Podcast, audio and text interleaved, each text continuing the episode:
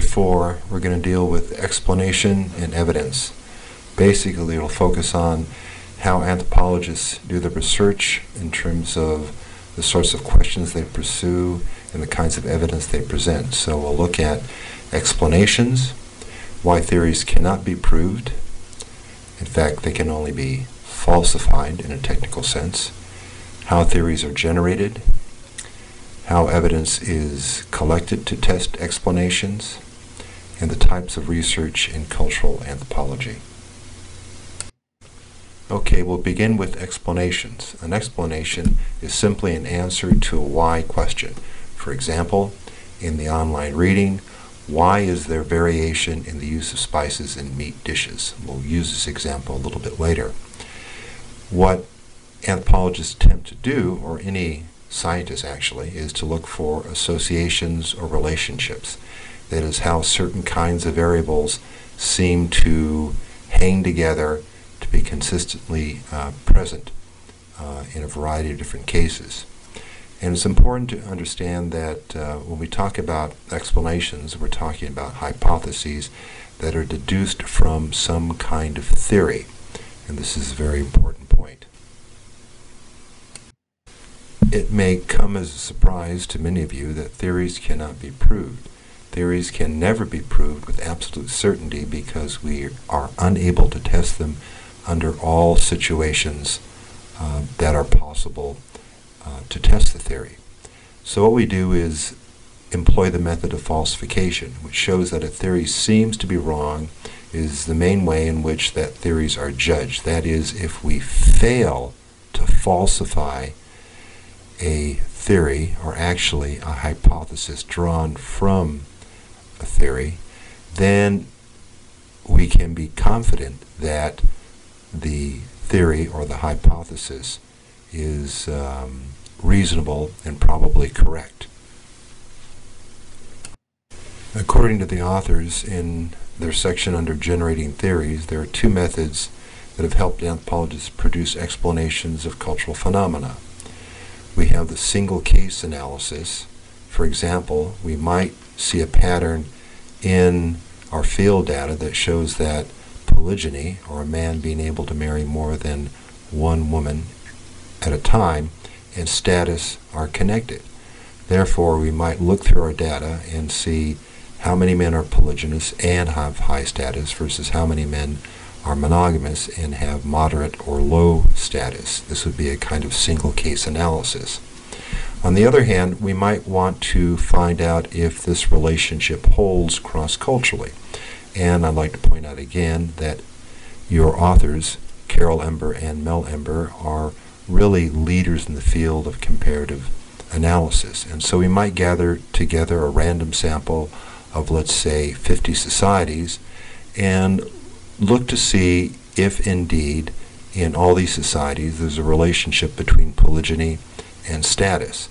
And if we can't find that relationship, then we've perhaps falsified uh, the theory and uh, we have to go elsewhere to figure out what polygyny is associated with. And so this is the value of comparative study. We can move from a single case, what we've observed in the field, in our own research, to see how well that idea plays out across the globe through some kind of comparative study.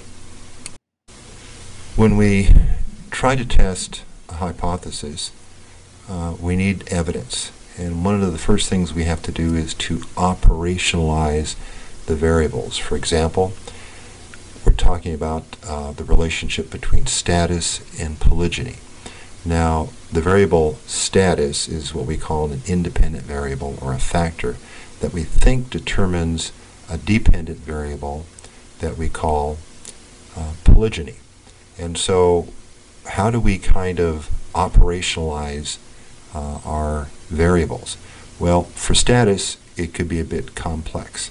That is, we would perhaps do a survey and ask people in a particular community to rank order everyone in terms of their high status to low status position.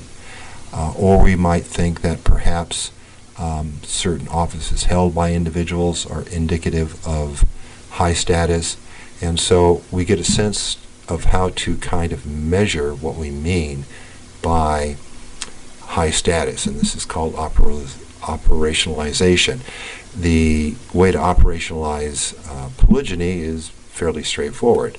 Does a man have more than one wife at the same time?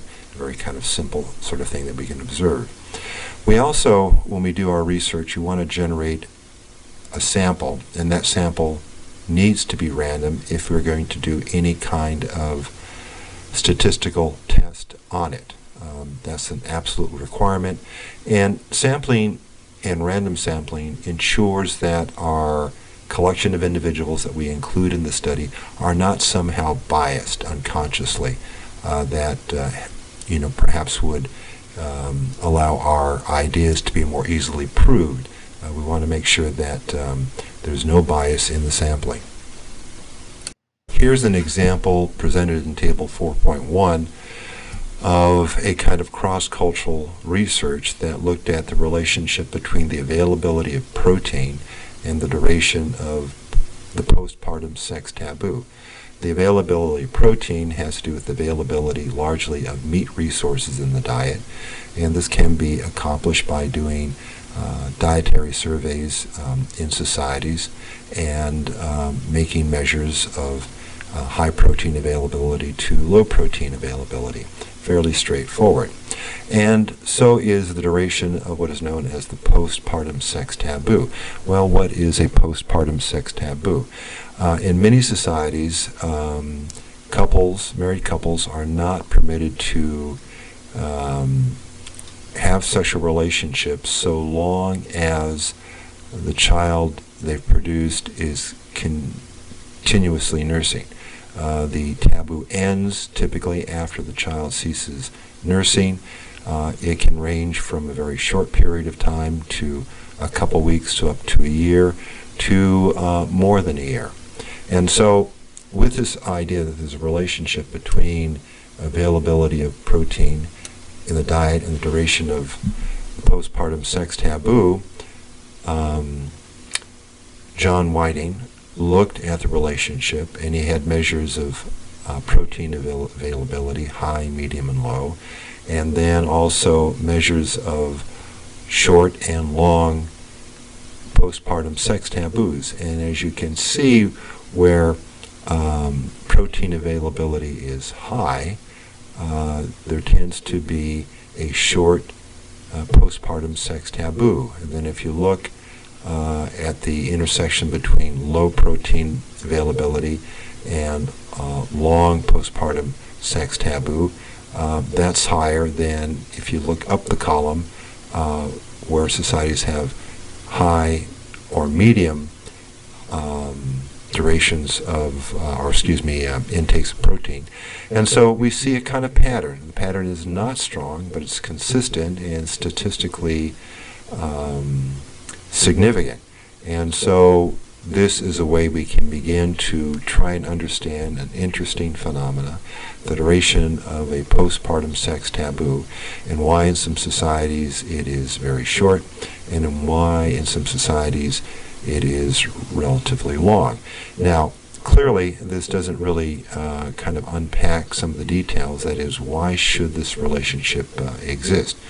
The idea here is that uh, high quality protein in the diet uh, is a kind of a measure of the ability of a mother to undergo short-term periods of nursing, uh, which then allows her to wean her child, uh, making sure that uh, her milk is replaced with high-quality protein. And so we have this kind of short postpartum sex taboo. In evidence uh, testing explanations, we again look at operationalization. And uh, what it says here, in order to ensure research is done accurately, a researcher typically provides an operational definition of each concept or variable. Operational definitions are really important because it provides clarity in terms of what is really meant by something, as we mentioned before, uh, having high status. And also, it's really critical because if someone wants to test another researcher's ideas, he needs or she needs to know exactly how the variable uh, was measured. So operationalization is really critical. and because it essentially deals with how the variable or the set of variables will be measured. We're going to look now at the types of research in cultural anthropology. Beginning with ethnography, ethnography tends to be descriptive.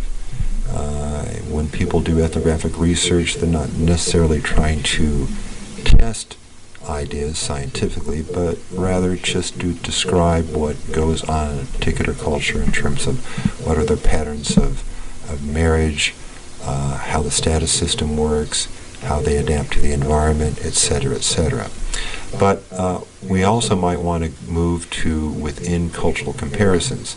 And again, uh, the example of polygyny and status will give you an idea of how this works. For example, we know that there's some variation in marriage patterns. Some men have uh, one wife or they have no wives, and some men have several wives.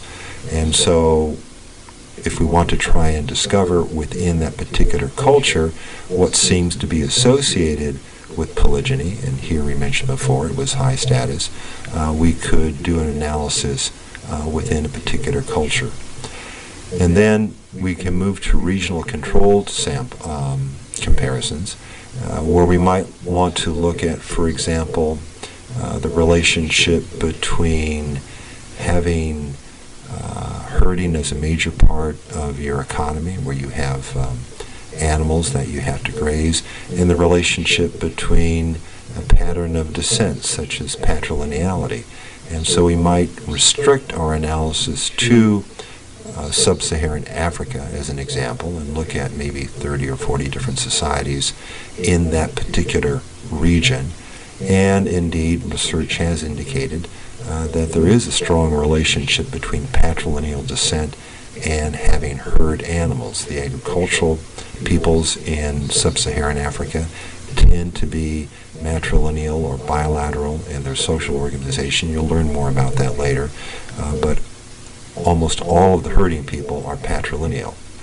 And then we can move to uh, what we call cross-cultural research, uh, which um, was presented to you a little bit earlier uh, in Whiting's research on postpartum sex taboos and the availability of protein uh, in the diet.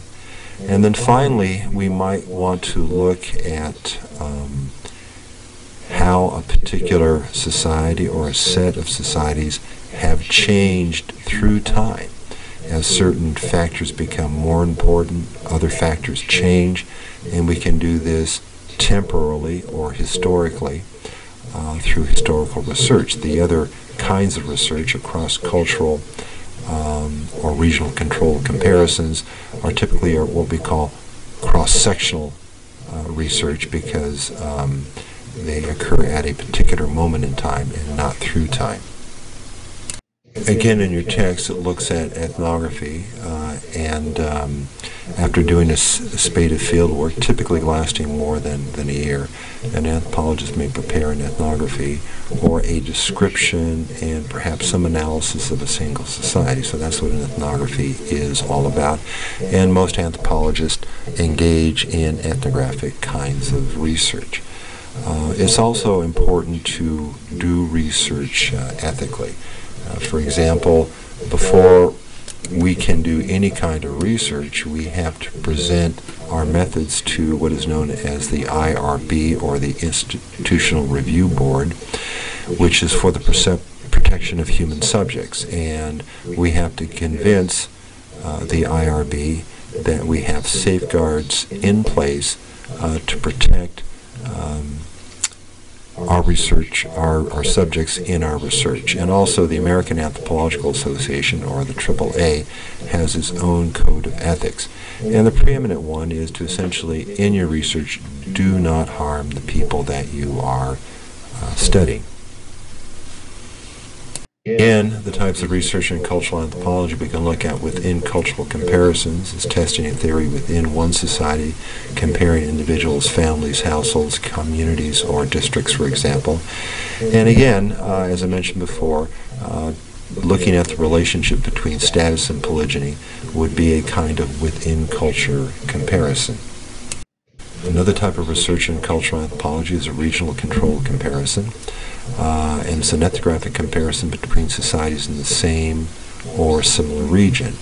And uh, the example I gave you before was herding and patrilineal descent in sub-Saharan Africa. And what we found out, um, or what researchers have found out, is that there is a powerful association between patrilineal descent and dependence on herd animals, largely cattle, uh, but sometimes um, camels and, uh, and horses in sub-Saharan Africa. And again, to uh, reiterate on cross-cultural research, uh, these are worldwide comparisons between societies having and those lacking a particular characteristic. This method is beneficial in that the conclusions drawn probably are applicable to most societies. And indeed, uh, cross-cultural comparisons, uh, both in anthropology and in psychology and so sociology, are kind of a gold standard. Uh, if our ideas are true within a particular society, we find them true in a uh, controlled uh, regional comparison, then if we can successfully test them uh, cross-culturally through a worldwide sample, then we have a great deal of confidence in uh, our theory. Lastly, we have historical research, sometimes called ethnohistory. It consists of studies based on descriptive materials about a single society at more than one point in time. But actually, you can do this kind of research over several societies at more than one point in time.